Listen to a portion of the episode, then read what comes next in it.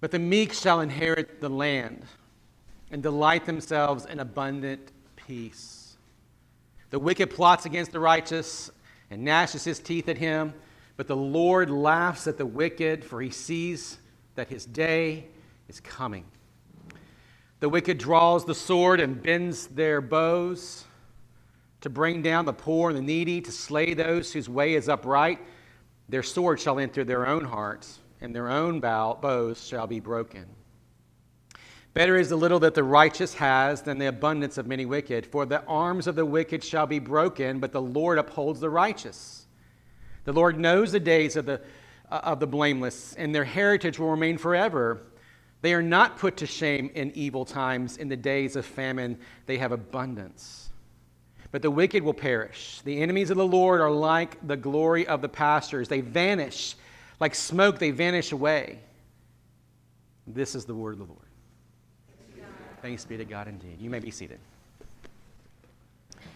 So, like I mentioned, we are going to spend two Sundays uh, in this really, really rich psalm. And I'll explain more about why here in just, in just a few moments, but mostly because it's 40 verses packed full of so much wonderful wisdom for us. It's, it's, it's, a, it's a psalm that is a, a psalm of confidence. It's also a psalm that's got a, like a wisdom psalm. And so it's got a lot of Proverbs like material in it that we can glean so much wonderful hope from. Um, and I'm excited to kind of uh, dig into it with you over two Sundays. But here's the thing um, next Sunday, we will not be returning to it. We'll return to it on the 25th. Uh, because our brother, Pastor uh, Justin, is going to be preaching from Psalm 51 next week. So you got to be praying for him. Uh, pray for him as he delivers. He always serves us well and encourages us well. But, I'm, but, um, but we're going to come return to this on the 25th, and we're going to try to cover half of this right now, and then we'll cover the, recover the other half when I return from some vacation time here in a couple of weeks. And uh, so I'm looking forward to this. This, this morning, I, am, um, been, I have been deeply encouraged. In fact, we were going to go a different route, psalm wise. And then in study, Jim helps me do some study um, and get prepared. It just seemed like as I kept reading beyond Psalm 36, which was what we were supposed to preach from, um, I got into Psalm 37. I was like, oh no, there's so much here that I want to uh, be encouraged by mutually with you as we unpack it together. And so it became very clear to both of us that this is where we need to go. But because it's so much there, we said uh, we can't cover this in one week, so we're going to cover it in two Sundays. So uh, bear with us as even now the Lord works and, and leads and guides as we uh, think about what the Psalter holds out for God's people. Now, if you grew up in church, um, you no doubt have heard a Sunday school lesson at some point, whether in children's Sunday school or perhaps in uh, just an adult Sunday school somewhere, about the King of Israel, David and his rise to his power there and everything that went into that as he is um, as he's being chosen by samuel to be anointed after god um, has turned his uh, turned away from king saul who had turned his own heart away from his god because he was leaning too much on his own wisdom and, and strength. By the way if you don't want, want to know context of this and want to read on your own first samuel is a place you want to go for this okay? Just really read the entire book. It, it, it's, it's a wonderful you see god's powerful working god in israel during that, that time but as Saul had turned his heart away from God in this kind of arrogant effort to, um, to lead Israel apart from, I'm sorry, within his own wisdom and strength, the result was the stress and the anxiety of leading Israel without God's power and help. Um, again, the Lord had rejected him as king in, in 1 Samuel 15, uh, he continued to lead him into a deeper and, and deeper paranoia and a, a, sense of, I need to preserve myself. And he was being drifted further and further away from his God. And one of the last acts of Samuel, that, first, you might say, uh, when, that first uh, prophet and priest, I mean, prophet over, over Israel, um, he turns from Saul and he goes to find David and his family line and, uh, and finds out that God wants to use a man of insignificance, a man who's small in stature, a man who's got humility about him. And of course, that's who God raises up in David. Of course, David has his own sins in, in this whole process. But he raises up David, who would be king, though it would still be some time before he would become king. Um, but, but even more than that, what's, what's astounding about the whole story of David is, is that even though God was doing something powerful in his life, um, significant in his life, he was a man willing to be humble, willing to submit even to Saul, who God had removed his hand from, and dutifully uh, served the king in his court uh, as a chief musician and all kinds of other things. And we just see him, even though Saul was threatened by David and paranoid about David, sought to end David's life, like that didn't deter him. He still felt the responsibility to honor the Lord by serving the court well serving the court of the king Saul well, even until, until God himself would find the time when he would, even then, probably wasn't even presuming about being king during most of his life. And even while he was on the run from Saul, when Saul finally just lost it, and he just said, I'm going to end David's life, that would become the ambition of his final days as king. Uh, he had an opportunity to seek revenge against King Saul. He, was, he, could have, he could have crept up from behind and he could have ended King Saul's life and he could have ended all this terror he's been under for so many years. But he doesn't. He spares King Saul's life and shows him that he was never, he was never the threat to King Saul. Saul was a threat to himself.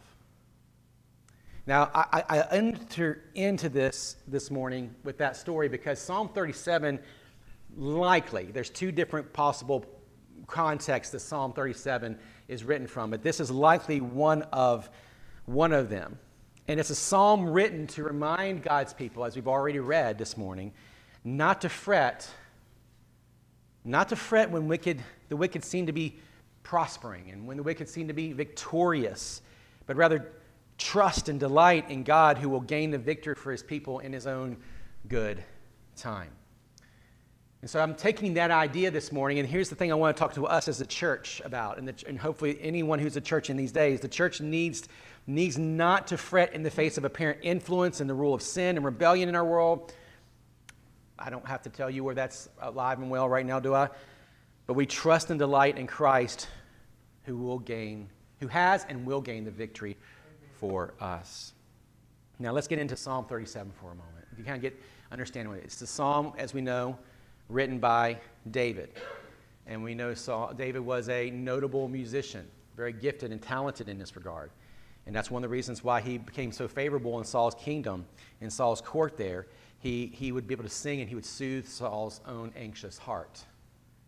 And, um, but we also noted in our first week of our study that about half of the Psalms are written or attributed to David. And that one of the powerful things about this as we dig into the Psalms is how practical they are while also leading us into deep theological reflection about who God is. They, they, they're powerful and they're continually relevant because they bring real life experiences of God's people into these hymns. That's what the psalmist does today. That's what David does today. He, he brings the real life heart issues like fretting, being anxious about life, that you and I will face on a, on a regular basis, and he brings them into these hymns of worship. And he lays them before what the Bible reveals about God and what God is doing and who God's people are and what God will ultimately accomplish. And so, again, like I said, this, this context of Psalm 37 likely comes from David's own reflections as an old man, because we know that he was, wrote this in old man. Verse 25 tells us that when we get to that here in a couple weeks. But he's either reflecting on this time or he could possibly be reflecting on one that was a little later in his kingdom when his son Absalom would, would seek his own throne and he had to go on a run again. It could be a, either one of those two major issues. It could be something else all entirely different. But here's the main thing it doesn't really matter which one of the contexts that best reflects Psalm 37. What we know is David, as an old man, is looking back over the course of his life and he's saying, Why did I fret so much? Why did I get anxious so much? Why did I let the, the things of this world rule me so much? And then he, he crafts this psalm, he crafts this hymn for us. And he, and he speaks right in to the pensive and fearful and doubtful dispositions of, our, of our, the hearts of God's people who face routine dangers, who face routine snares in the world, and He brings us face to face with them. He doesn't pretend that they're not there, He doesn't wax over our own experiences of, of being fretful about the way life is. He actually goes right into them. And so the, the, there's two main ideas this morning that I want to I want to pull from this. The first one will be rather short, and then the second one we'll, we'll dive more into our, our text. But is number one is we need to expose our fearful and pensive hearts. We need to be honest about our fearful and pensive hearts. The idea here of being fretful here in, in verses 1 and 2 is, it could literally mean in our day, uh, don't get heated. Don't get heated about things. Don't get, don't get worked up, literally. Don't get worked up. Amanda likes to say it this way to me. She's like, be cool, yo. That's one of her things she says to me every once in a while. Be cool, yo. Or we'll say it to each other when we're kind of like chilling, when we need to kind of get down on it right there. She's, she doesn't mind stepping in sometimes, even though I may not like it. Okay? She doesn't mind stepping into the messiness of my heart and just saying, look, don't, don't get heated up. Don't get, why, why are you letting Because she sees that often in me. Anyone who knows me, I, I tend to get very much what David is speaking to here. Get, I get worked up about the inconsequential issues that go on in the world around me. And I get, and, and I feel like, like we're just, fear rule me because of whatever unknown things might, I might be perceiving might be coming down the road. And the Psalms just, man, they just, they, they draw us into this. And David steps right into the messiness of our hearts, the messiness of my own heart. And he says, I, I see it.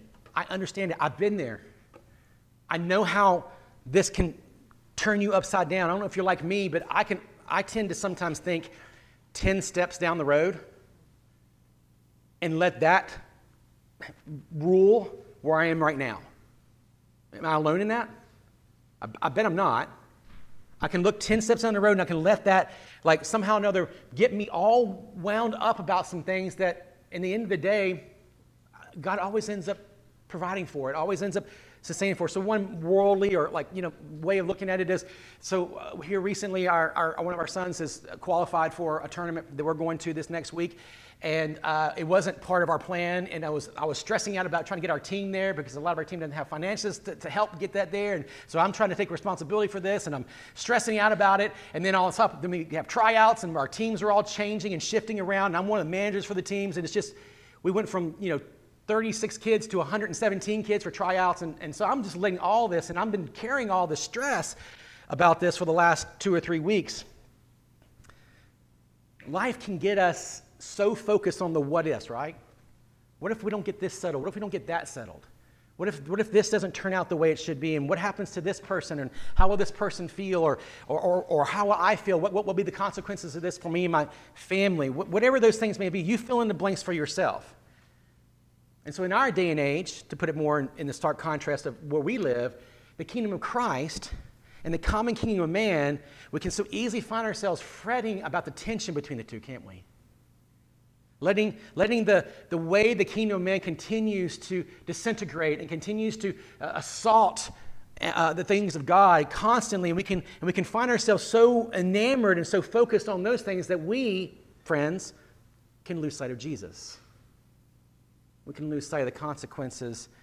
Um, those consequences can lead us away from following Jesus ourselves. We, we will be so focused on will we be able to stand up? Will we have courage? Will we be able to endure the onslaught of all the things that are coming and things that are shaping around us in, this, in the cultural rage that ultimately ends up, um, we end up focusing on um, rejecting the idols of our culture more than worshiping the God that we serve right? And I think a, there's a word here in this for us this morning that I think is very important for us. To not get so caught up in focusing on the idols that our culture is bringing to bear on us. And then in that process, we lose sight of the, of the tender, loving, uh, gracious, present care of our Lord Savior Jesus Christ, who's there with us right there now. We can lose sight of Him. I mean, this is a big deal, the psalmist. He says, Don't fret in verse 1. He says in verse 7, don't fret. He says in verse 8, don't fret. Like it's a big deal because, look, clearly most people feel, and maybe, and maybe correctly, like the nice guys always finish last. And we look in the world, we go, and we go, clearly, like the good, the people who are seeking to do things righteously, they're going to come up last in this. And so, what does that mean for us? And we all get that principle, don't we? We all get that to some degree. We, we feel the tension of being the, the nice guy who's going to come in last in the way the world's kind of going these days. And so he repeats it again. And he repeats it again. It's, it's where you and I live. It's, it's so common to all of us to get so enamored by the latest news wire that we somehow know that that dominate our affections for Jesus. and dominate our hopes in Christ as we go along. Now, look, friends, it's no secret the world is a circus. I mean, it's a circus. It's not, it's not funny to say that there's the, about the bearded lady at the circus anymore, is it? It's not. Like, it's a reality. And we think, well, that's just for that realm, but it's actually real for us. And we can let that dominate us. We can be so focused on those things, and yet at the same time have our own hearts be um, drained of, of a love and affection and the presence of God in our lives because we're so worried about responding to that. Instead of being the kingdom of Christ here and reflecting what that looks like in the place that God has placed us right now. And so there's two extremes, right? There's two extremes about how this fretfulness kind of hits us. We either do the whole retreat, right? Retreat from culture, um, go live in silos. Or we can do the whole, now we got to go to war culture. And friends, I'm going to be very clear, be honest with you. I think both of those lead us away from seeing Jesus when they are the subtotal of what we think Christianity is. When we got to just preserve, or we always got to just fight, we end up, or we can possibly end up, taking our eyes off Christ. And so, what does the psalmist call us to? And what we're going to see over today and then over the course of uh, on the 25th when we return to this. The psalmist is going to call us to two things look up at Christ and to look beyond the momentary affliction. Look up at Christ and maybe even say, look beyond the wicked. I mean, we're going to see that very clearly today in these first 20 verses or so. Get your eyes off the ways of the wicked. Why do you give them so much attention? The psalmist calls us to. No, get your eyes onto God. Get, get your eyes on who God says He is. Get your eyes on God, what God's revealed about Himself. Get your eyes on those kind of things, and He will hold you up. He will be right there in the middle of it. It doesn't mean that we don't need to speak truth to those things. That's not what we're getting at at all. But the fact is, I feel like so many times we're just so focused on trying to respond to where things are rather than to actually reflect who God is and His grace to us. Now, that's easier said than done, right? We, we get this. I think we all principally understand what we're, what we're trying to say here, but that's still easier said than done. So, where do we go? What, what are those who look to Christ and look beyond? Like, what is it that's what is it about their character and nature that helps us do that? And so, what we're going to look at for the next two weeks is two th- four things. Four vital perspectives that those who look up to Christ and look beyond the wicked do to deter fretfulness in our life. All right? Um, and we're going to cover two of them today. But I'll go ahead and give you the four all, for the next two weeks, the next two times we're here. Number one, we got to look at our inheritance, which we're going to cover out today. The meek shall inherit the earth. We got to look at the fateful future of the, uh, of the wicked. We're going to cover that today. And then we're going to look then in two weeks, we're going to look at and say the, the, the wisdom of those who've gone before us. There are people who've been there, done that, like David.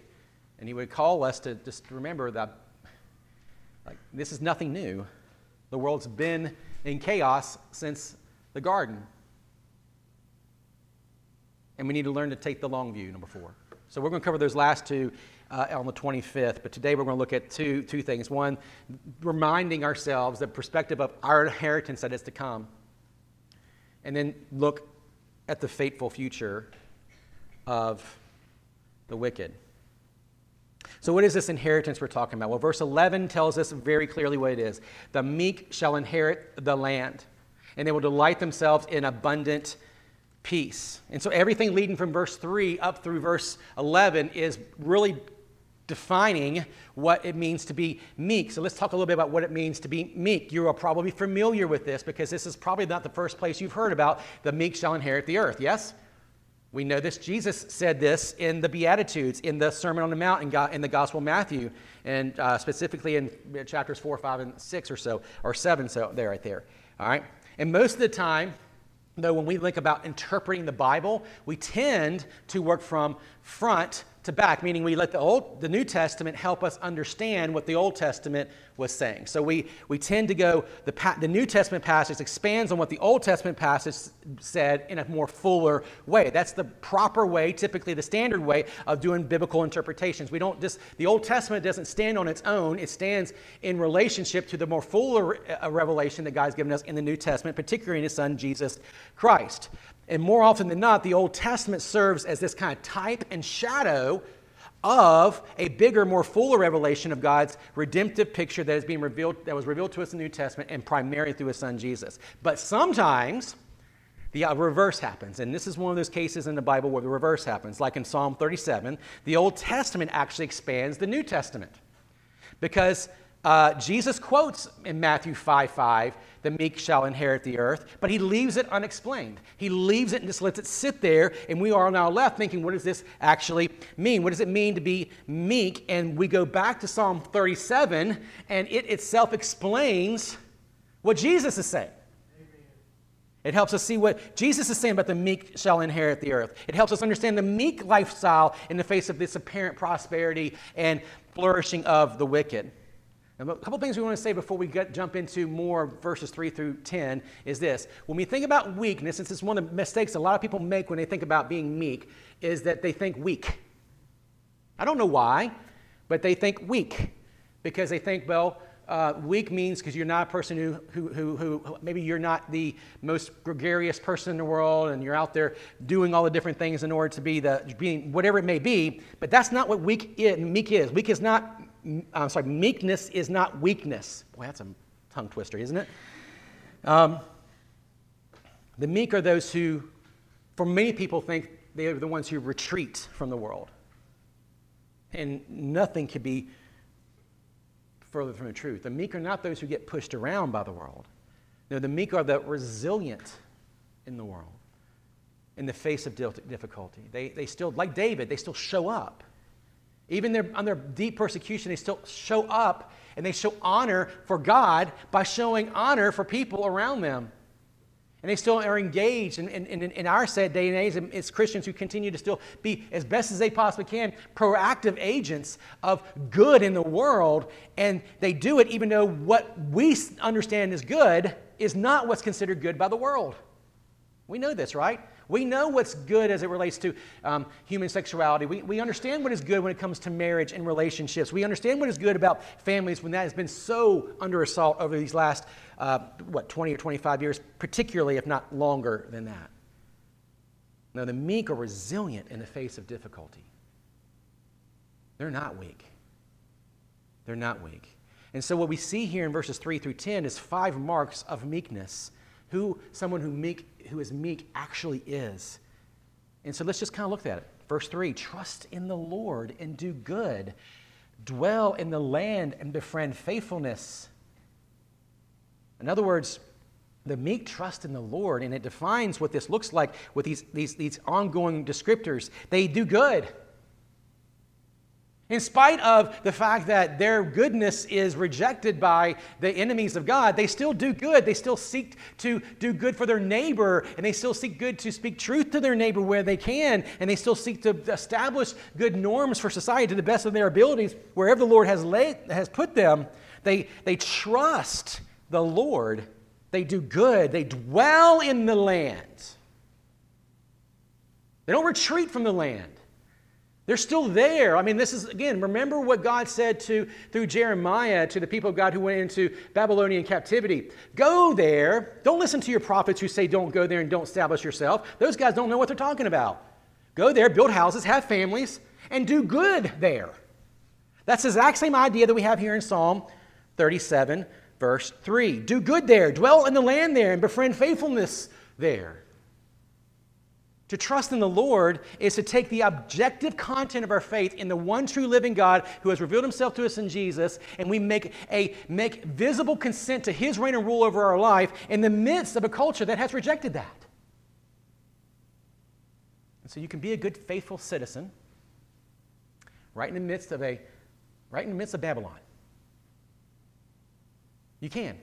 You can be a faithful citizen who upholds the truth about who God is because we've got to remember, ever since the garden, everything's been Babylon. And Christians have always been the pilgrims living in a home that's not theirs. This is what it's all about. We trust by faith, we trust the Lord with the objective content of our faith in Jesus Christ. And we make visible consent to the world that this is who our God is and this is who we are living for, even though we will befriend faithfulness, even though we will dwell in the land and we will seek to do good here. So you see how this doesn't necessarily require us to go to either one of those extremes of go to war culture or go retreat from culture. It actually allows us to stand right here. Truth tellers, but dwelling in the land. And it's, it's something I think is lost today. And if anyone knows this, it's David, right? I mean, he had he lived under the king's court, and he was rejected by the king's court there in with Saul, and he was rejected by his own son, who who formed a coup against him. But he trusted the Lord. Two, verse four, they delight in the Lord. The meek delight in the Lord. Delight yourself, it says in verse four, in the Lord, and He will give you the desires of your hearts. See, most people resist submitting to the Lord because they view that kind of life as robbing them of their own joy and their own happiness. They see God as, okay, He's holy and He's sovereign, but He's really a killjoy. He really doesn't want me to be happy. Um, and so, therefore, He's, all, and he's always mad at His children about something. So, why do I want to serve this God? But those of us who've walked with Christ for any extended period of time know that how foolish that sounds, don't we? That the light forms in us when we see Jesus as an exquisite delight in our lives. And that only happens over time. The longer you walk with Jesus, the more you see that, his, that He is perfect in grace, that He is perfect in compassion, He is perfect in mercy, He is perfect in kindness, He is perfect in patience, He's perfect in love. And the more we know Him, the more we delight in Him. Amen. So we delight, so delight is a growing reality in us as we learn more and more about, learn more and more to rely on Jesus. Now, when we says give you the desires of your heart, now I just want to, I think I, I think I can make this clear, right? This is not prosperity gospel. This isn't like, see, God, if I'm faithful to you and whatever else, you're going to give me my new Benz. Like, okay, that's, that's not what we're talking about, okay? But it's our delights are conformed to the delights of God. And they then begin to show forth. I mean, because even he says later on, he says, you know, in, in the text we'll read here in just a few minutes, um, is uh, uh, uh, the wicked plots against it, but the Lord laughs. I'm sorry, verse 14. Um, no, I'm sorry, verse 16. Better is the little that the righteous has than the abundance of the many, many wicked. So clearly, the psalmist is not calling us to basically have a health, wealth, and prosperity gospel.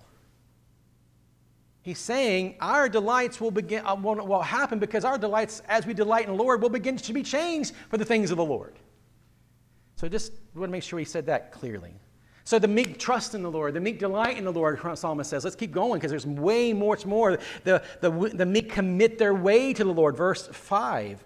Commit your way to the Lord, trust in Him, and He will act. He will bring forth your righteousness as the light and your justice as the noonday. The, the, this idea of commitment here is not just a visible assent to the Lord, right? It's not just us standing and going, ah, I am for the Lord. That's not what he's saying there. This is actually what uh, a Lutheran um, uh, a scholar says. This is to one roll one's ways up under the Lord.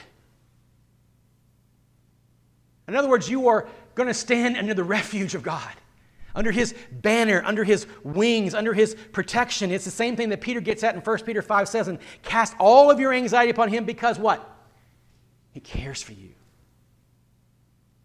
You commit your way to him, not because you're trying to prove something to the world, but you're, you, you, you commit to Him because you know He's going to show up.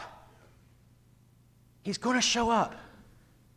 He's going to make all things new in His own good time. And we don't need to worry about the things of the world. God cares for us and He will manage everything that, that can possibly come into our lives. Some of us carry, and friends, I'm, I'm, I will admit that this is something that I have to routinely have to check myself on.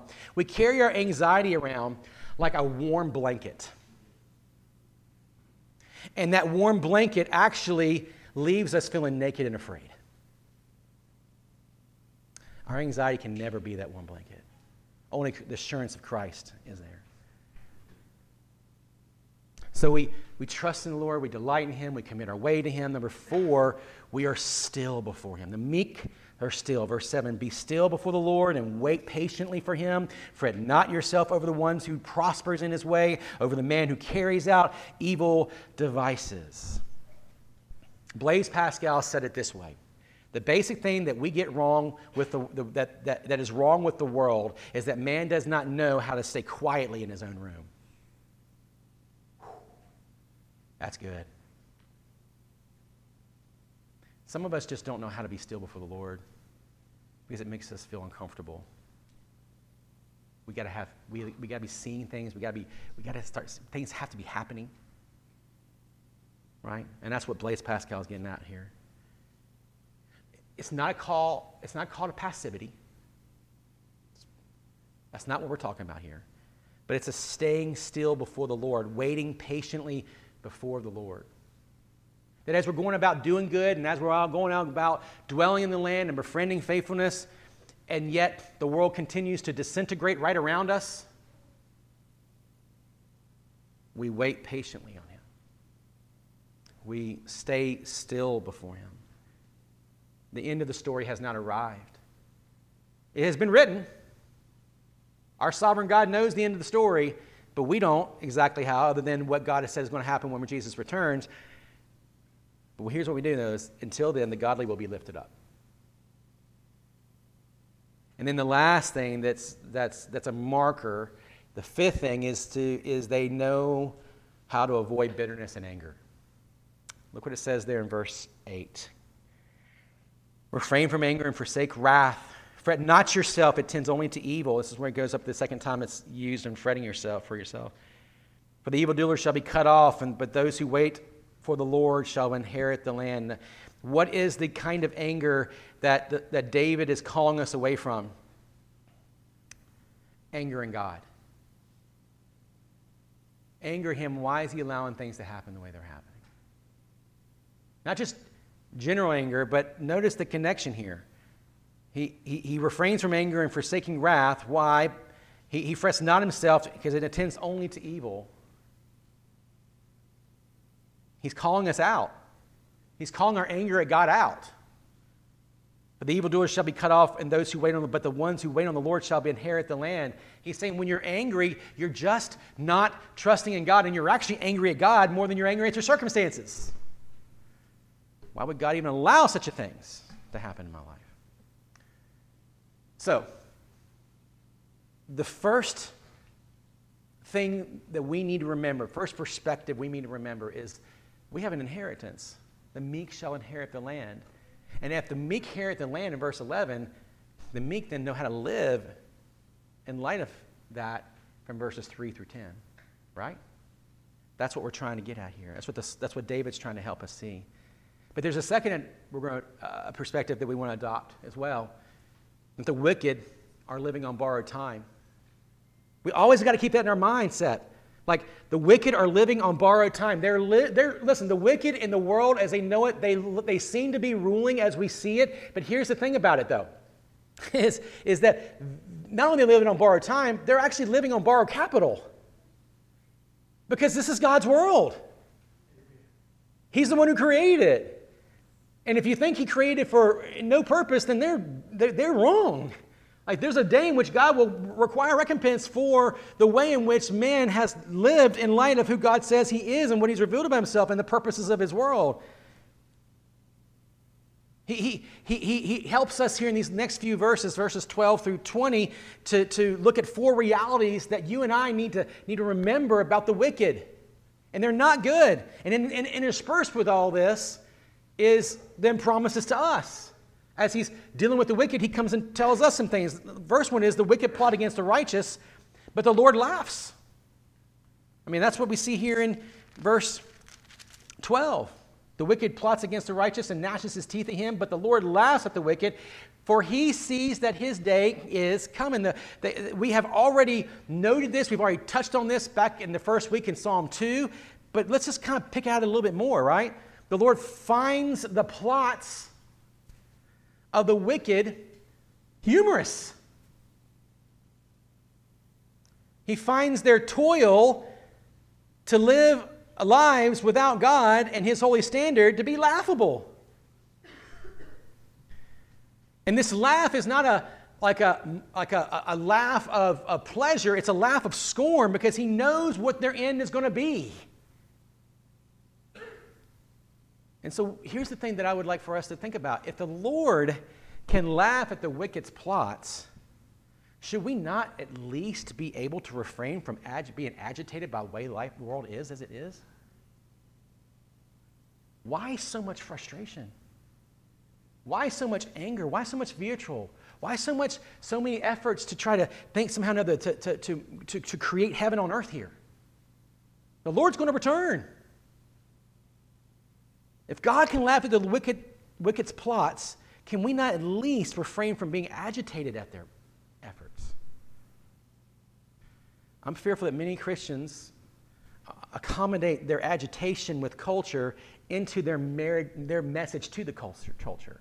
So as they're, as they're going about preaching the gospel, they, they, they, they, take, they, they accommodate their agitation, their anger, and their frustration, and somehow or another, the gospel is lost in that sauce. The goodness of Jesus Christ gets lost in that sauce. And so I would ask us, and for me, and I'm saying this to myself, no matter what liberties we may have about how we go about in the world, and there are many for the Christian faith, and there are many for us, we can, the Lord uh, uh, allows us as individuals to go and engage in so many different ways, but we should do this. We should take care that our engagement with the world reflects not only the message of God, but our joyful trust in that message. It doesn't no good to just preach the gospel wherever we go if people don't see that you and I literally are really delighting in it. And then it's something good for them to behold. And that we're not just responding to with angry rants at how the world's going. Newsflash, it's been going really bad for a long time. Just because it's on Fox News doesn't mean it's new. Or CNN or wherever you want, whatever you get your local um, news blast from. If our message at the end of the day only stirs up angst in us, uh, or perhaps derision or frustration towards the world, then it might be that the method that we're employing is more important, is, is more about comforting our own anxiety about life than the message itself comforts us. If our hope is in some maybe renewed thing that happens, although I think it's wonderful that Christians should embrace or even, even work towards again. Verse 3 befriend faithfulness, dwell in the land, do good. But if that, that's not our ultimate hope. Our ultimate hope is in Jesus and what He has done, how, what He has accomplished on the cross for us, and, and the new heavens and new earth that He is creating with His people that we, you and I will inhabit by as we rest in Him until He returns. So the wicked plot against righteous, but the Lord laughs. And because he laughs, you and I don't have to always be fearful and fret. Second thing he talks about here is the wicked draw their weapons for attack, but they will die by their own sword. They draw their sword, they bend their bows, they bring down the poor and needy, they slay those who, whose way is upright. Verse 15 Their sword, though, will enter their own heart, and their bow shall be broken. Better is the little that the righteous has, little, than the abundance of many wicked. If our, if our hope is to counter power of the wicked with our own worldly power, we, we're getting it backwards. It's better that the little we have. It appears at this moment in this world that we're losing, we're losing. But we're not. And we don't need the same methods to change the things that the world's used to make, create the world that, it, that they are now shaping and fashioning since the garden. Sin against God's ways, though, clearly the psalmist says, carries with it seeds of destruction and particularly self destruction. The wicked may appear to be succeeding for a season, but the corrupt foundation on which they are building will implode upon itself in time. So, in, in other words, they will eventually in, impale themselves with their own swords. That's just what happens. And all the while, you and I are living faithfully and we're proclaiming Jesus and we're, and we're making much of Him and we're training up our children in, in, in, the ways of the Lord. And all the while, that becomes a bright, bright display on the backdrop of something that's really horrendous. Eventually, our character will show through. Corrupt foundations will not, they will eventually erode trust. That's why I don't particularly like a lot of the new things going about pursuing some new Christendom. I, don't, I just don't find much help in that message. The message, that message, like the former Christendom that we now are seeing in the past, gets obscured oftentimes, and the means and the methods of Christendom end up being hollow and they fall apart, and eventually you don't see Jesus. I just, if we've already been through it for several hundred years and we weren't able to sustain it then, why would we think a new one would sustain us? I just don't get it. Sorry if you disagree with me on that. The wicked draw their weapons for the attack, but they will eventually. And this is just God, this is David telling people, like, I've been there, I've seen all the things you can think, of. I have seen it. I've seen it. I've seen, a, I've seen a rabid king who was mad in his mind, and he was intent on killing me, but the Lord preserved me through all of it. I saw my son make a play for my, my kingdom at the end of my days, and I had to go on a run again, but I saw my God faithfully all the way through it. That's where I want to put my hope and trust in.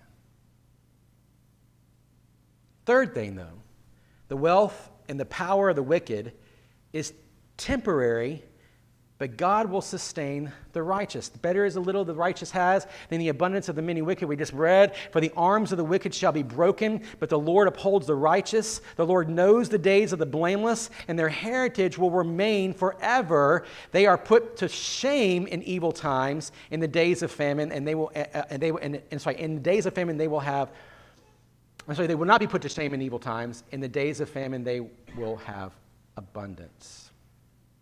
The fulfillment of God's promises, friends, takes time. And, and, and, you and I don't know how long the Lord will tarry.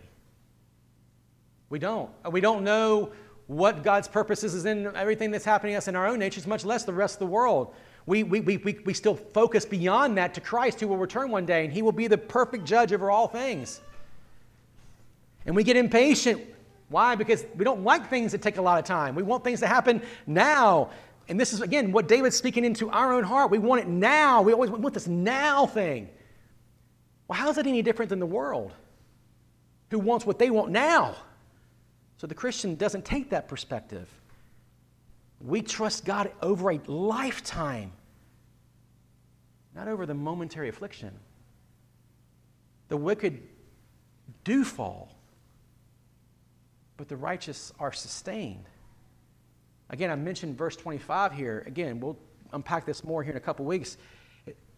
I was young, and I'm now an old, David says. Yet I have never seen the righteous forsaken. It took a lifetime for me to see that, in other words.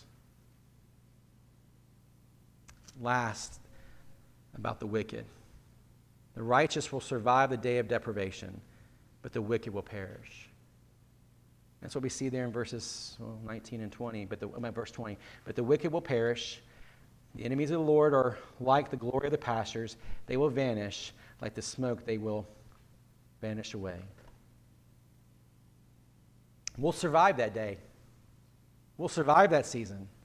The powerful and the beautiful people of this world, Hollywood and all of those who think that they run it. I mean, if you've not watched Hunger Games, it's so amazing if you go back and, and let's see how apropos that is all the beautiful, pretty people inside the city who've given their lives to making themselves perfect are now getting abused by the system by its own when it's all said and done. The beauty will fade, their value will fade. They feel like they're flourishing in the moment, but they're not. Death comes for us all. And they will be like a vapor, but you and I will be renewed day after day for eternity. Till Jesus. Amazing, right? And those who do the will of God will endure, not just for this life, but for eternity. So let's just finish it up and prepare for the Lord's table. Don't fret, friends. And I'm, i say that to myself because I'm there. I, I, am. But I remind myself, I cling to some of these basic truths we just read. We will endure because we are His for eternity. Friends, that's, is that not the meaning of the table? That Christ and His broken body and His spilt blood provides for us an eternal meal with the he- Lord of, he- of heaven and earth forever and ever and ever? Do, you, do, do we need to be reminded that this is where we go? This is where we, this is where we live and this is where we rest? This is an invitation to an eternal feast with the Lord, and we get to partake in it now as we wait upon Him. Oh, Jesus, help us see that. Help us see that. Let's pray. Jesus, thank you for this word. Thank you, Spirit. Thank you for this word. Thank you for the psalmist. Thank you for the gift of David who, who, who, who took time in his old age to help the people who, would, who were coming up and to see that, that, that you're going to get the victory. You, you have already gotten the victory. The victory is yours. You've already done so. You've already you've staked your claim in Christ. But Jesus, one day there's coming, you're coming back and, and you're going to bring everything to its final conclusion. So, Father, as we live and rest, lived in these times, and we are prone to fear and anxiety, may the, the simple rest of resting in Christ and, and, and, and fellowshipping and communing with the local church, and, and particularly around the sacraments of the Lord's table and baptism, God, may, may, constantly remind us and renew us of who we really are and where our hope stands. We love you, Jesus. And we thank you. It's in Christ's name. Amen.